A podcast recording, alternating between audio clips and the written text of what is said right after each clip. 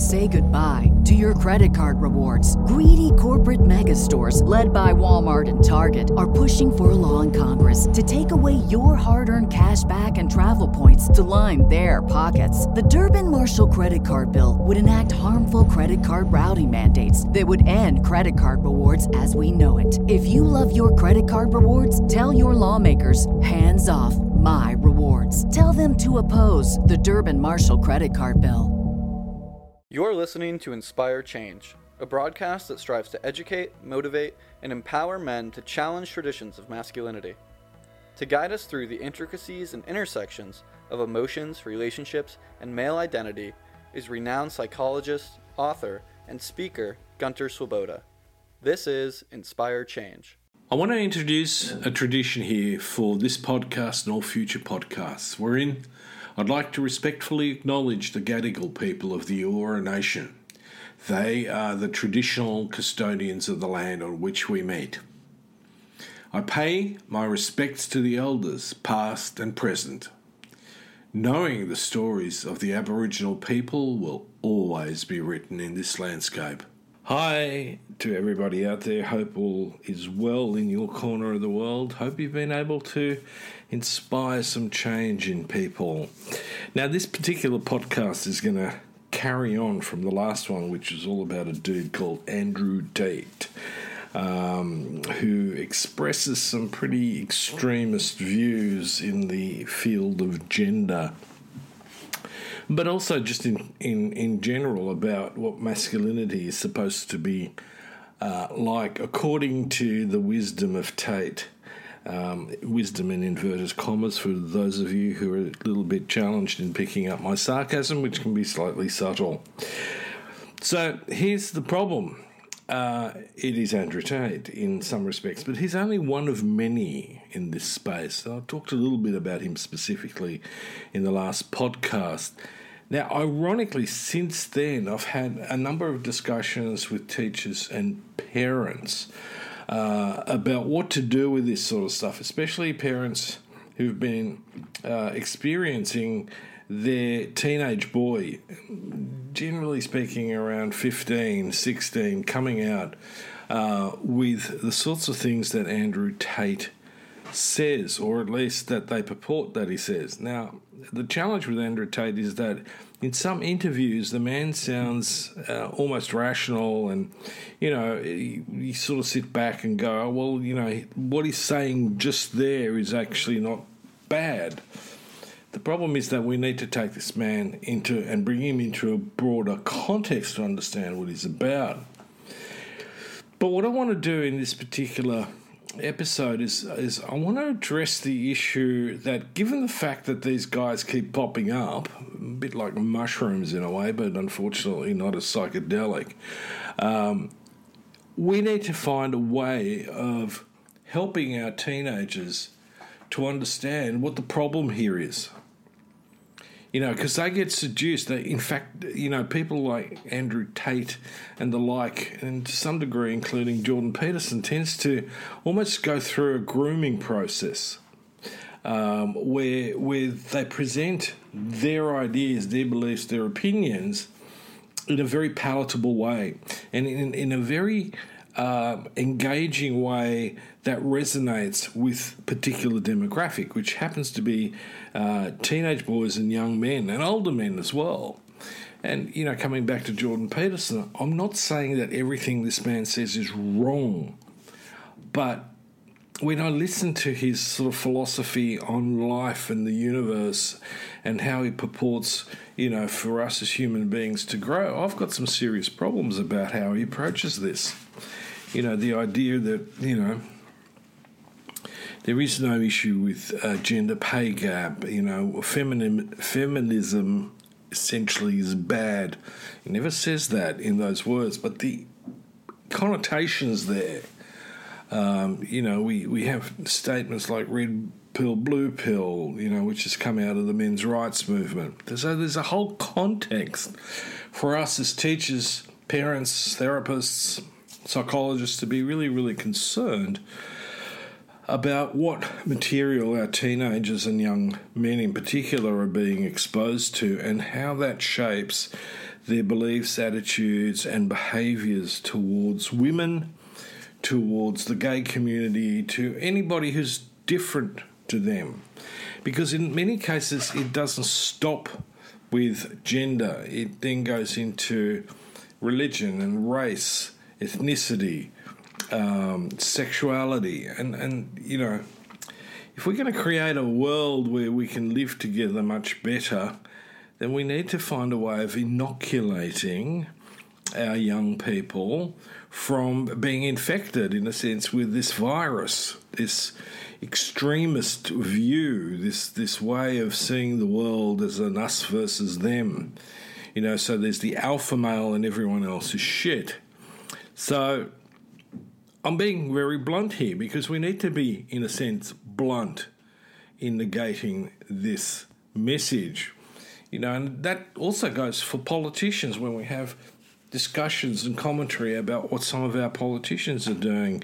You know, we can't just beat around the bush in a way. We need to actually get straight down the line and and target exactly what the problem is with what some of these people are saying and the consequences of what might happen if we take their word for it. You know, in economics, I often talk about, you know, how you know, neoliberalist economics was sold to the population as being a good thing, and that was that if we give the wealthy, you know, tax breaks, that money is going to trickle down into the rest of the economy.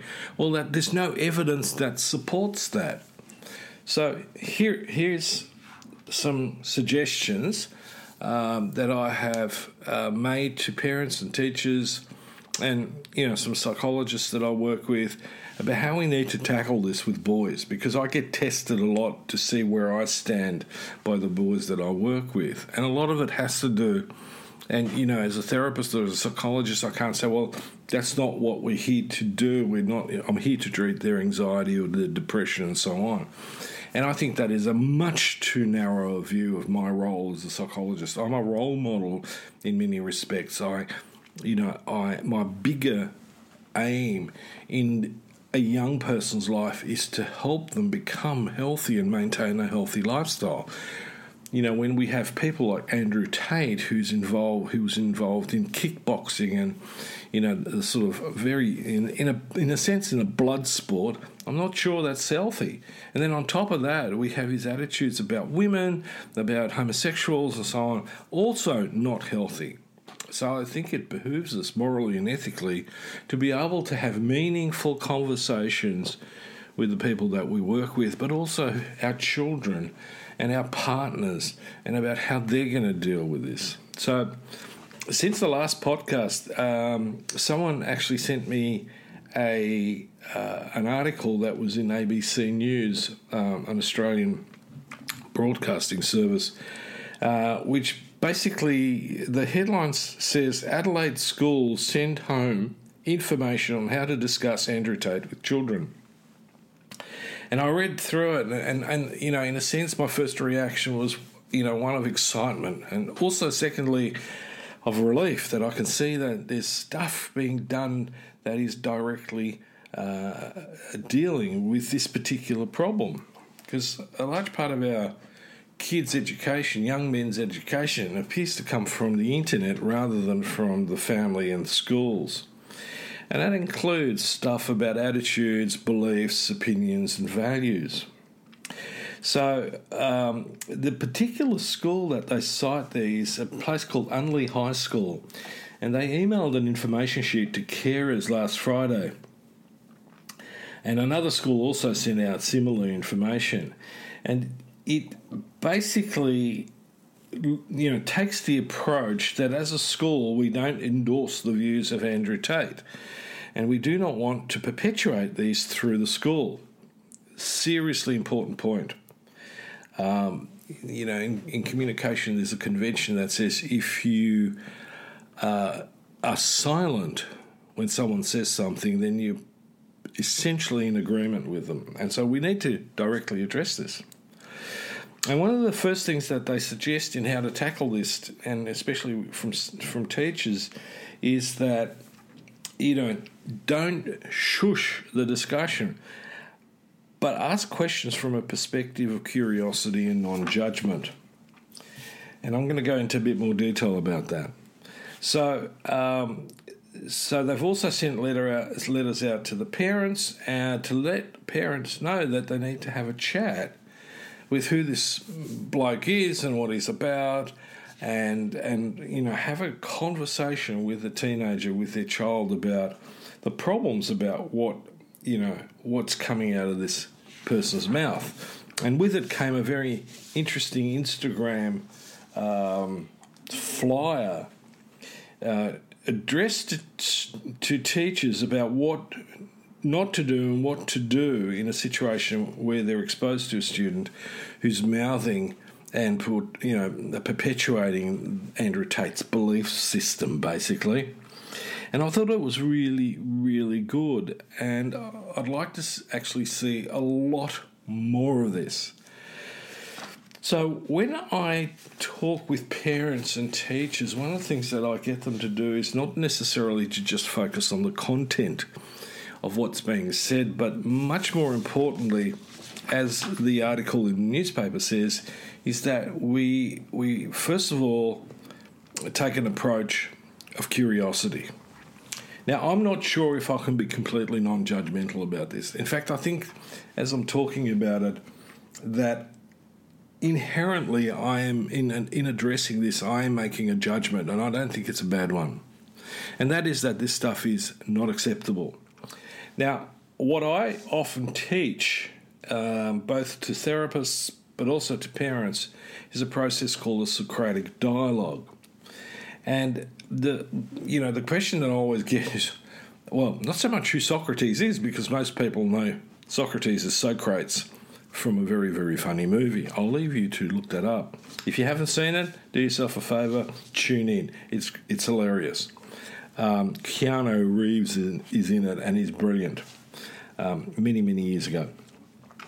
So, Socratic dialogue is fundamentally a method of assisting people to determine how accurate and helpful certain thoughts may be. Okay? And so, through a system of questions, and most of them are actually pretty straightforward and simple, we begin to unpack the issue from a level of respectful curiosity. So I'm not putting the teenager down, I'm not shouting him down, I'm not, you know, lecturing about how wrong he is, but I'm rather going to come at it and go, okay, so so when you said this, where did you get that from? You know, it's usually an opening question, or it might be, oh, that's an interesting point of view. How did you arrive at that? Right? So internally, I might be making a judgment, but I'm not expressing that judgment at the person. What I'm going to be looking at is shifting that to the behavior. And so, um, in Socratic dialogue, the first thing that really striking to do is to clarify the thought or thoughts or the belief system. Um, and then begin to help, you know, the teenager, the student, your child to critically explore and examine either the thought or the belief system. So it might be so that's really interesting that you don't see that women can ever be equal to men what makes you say that? What, how do you define equality? What is it that makes you think about equality in that sense? The other part that's uh, you know really important in this context is to go to exploring where this comes from. So again, you know, where, so where did you hear this? And a lot of teenagers have gotten pretty coy about it, and so they might give you a really sort of fluffy answer. But stay with it and go, well, you know, is there someone that you have been listening to, either as a podcast or a vlog or, you know, whatever? Do you mind sharing that with me?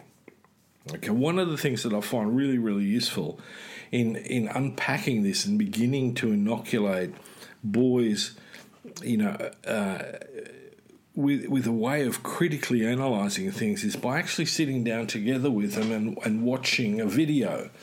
Uh, I've done that on numerous occasions with with the boys that I work with. Where I go, where did you get it from? Oh, okay, so this is on YouTube. How about you and I watch it together? and it, it, they're often really surprised because a lot of them know where I'm coming from, and so initially they might be a bit sort of reluctant to do it. But when I invite them to sit with me and to actually address this, uh, it breaks some of the some of the tension between the two of us.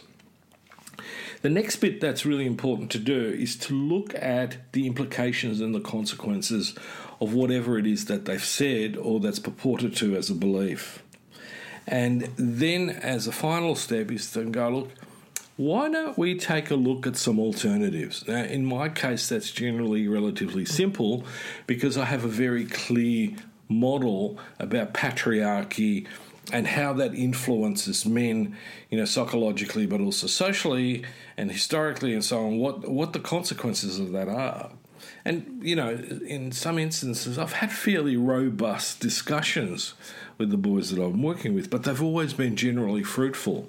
And interestingly enough, the majority of them, in fact, probably all of them, at some point will let go of the sort of stuff that they're hearing from you know people like Jordan Peterson or Andrew Tate. And I don't want to put those two in the same basket, but in a sense, they've always, almost attached themselves to each other in a way. You know, the, the idea that we should, you know, be monsters. I've got a serious problem with that. We've got enough monsters in the world. We don't want to sort of generate more of them. So, you know, in my experience, using the Socratic dialogue in, in my work and, you know, in my personal life is a very, very fruitful way of going about in a non violent communication to understand the other person's view and perhaps to see whether there is a, a, a possibility of influencing the other person constructively to at least, at the very least, entertain an alternative. Now, um, I'd like to see peers do that with each other. And if I had my way, part of this process should be introduced as eh, to the teachers as a as a teaching strategy. And some teachers have got it naturally, and some pe- teachers have have developed it through their studies, and especially philosophy. And this is where I come back to the idea that anyone who boo hoos philosophy needs to take a step back and really critically reflect on that attitude. So, you know, one of the things I want to point out to everybody, though, in, in who's listening and who's taking an interest in that, we also need to understand what Socratic dialogue is not and that is that it's not a direct criticism or disagreement or discounting the other person's answer. It's not answering questions for the other person. It's also not pre identifying a specific replacement or alternative thought for the client.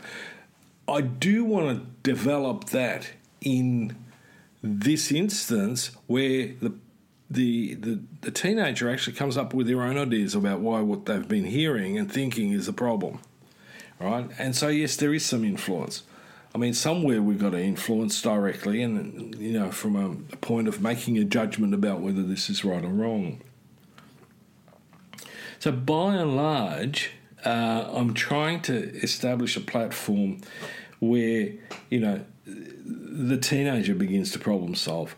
It's like using ethical dilemmas to help them understand the implications and the consequences of their decision making. You know, if you're grounded and then you sneak out, do not be surprised if you get grounded for some more time. Right? It sort of comes with the territory. And I know some teenagers are always surprised about why are you getting on my case? Um, well, because you were already uh, experiencing consequences about the first problem, then you broke the consequences, and now there's more consequences. It's sort of the laws of nature. So I hope that that approach, and please check it out on uh, in, on some of the philosophical pages on the internet. Uh, there's some really good material around what the Socratic dialogue is and how it can be u- utilized both in parenting and in education. Um, and as I said, you know, to me, this is brilliant. uh, it is a brilliant way of, of, of, you know, not having a conflicted, heated argument that often leads nowhere other than two people feeling wounded, misunderstood, and um, you know more angry than what they were when they started off. So, uh, if you have any feedback, if you're curious about any of this, please get in touch. I'm, I'm, I'm, I always welcome some feedback. So, until next time, this is me signing off. Be the influence for positive change. Take care. Thank you for listening to Inspire Change, a broadcast that strives to educate, motivate, and empower men to challenge traditions of masculinity. For more information on the Making Good Men Great movement, or for individual or group coaching sessions with Gunter, visit makinggoodmengreat.com. For inquiries regarding broadcast topics or appearing on the show, email Miranda at noirtainment.com. That's Miranda at N O I R T A I N M E N T.com.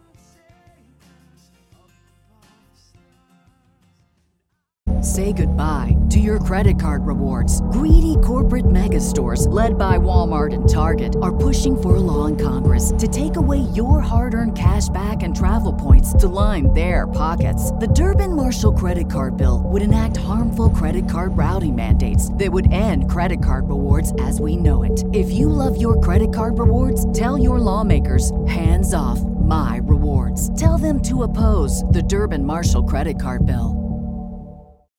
As humans, we're naturally driven by the search for better. But when it comes to hiring, the best way to search for a candidate isn't to search at all. Don't search, match with Indeed. When I was looking to hire someone, it was so slow and overwhelming. I wish I had used Indeed. If you need to hire, you need Indeed. Indeed is your matching and hiring platform with over 350 million global monthly visitors, according to Indeed data, and a matching engine that helps you find quality candidates fast. Ditch the busy work. Use Indeed for scheduling, screening, and messaging so you can connect with candidates faster. And Indeed doesn't just help you hire faster. 93% of employers agree Indeed delivers the highest quality matches compared to other job sites, according to a recent Indeed survey. And listeners of this show will get a $75 sponsored job credit to get your jobs more visibility at Indeed.com slash podcast. That's Indeed.com slash podcast. Terms and conditions apply.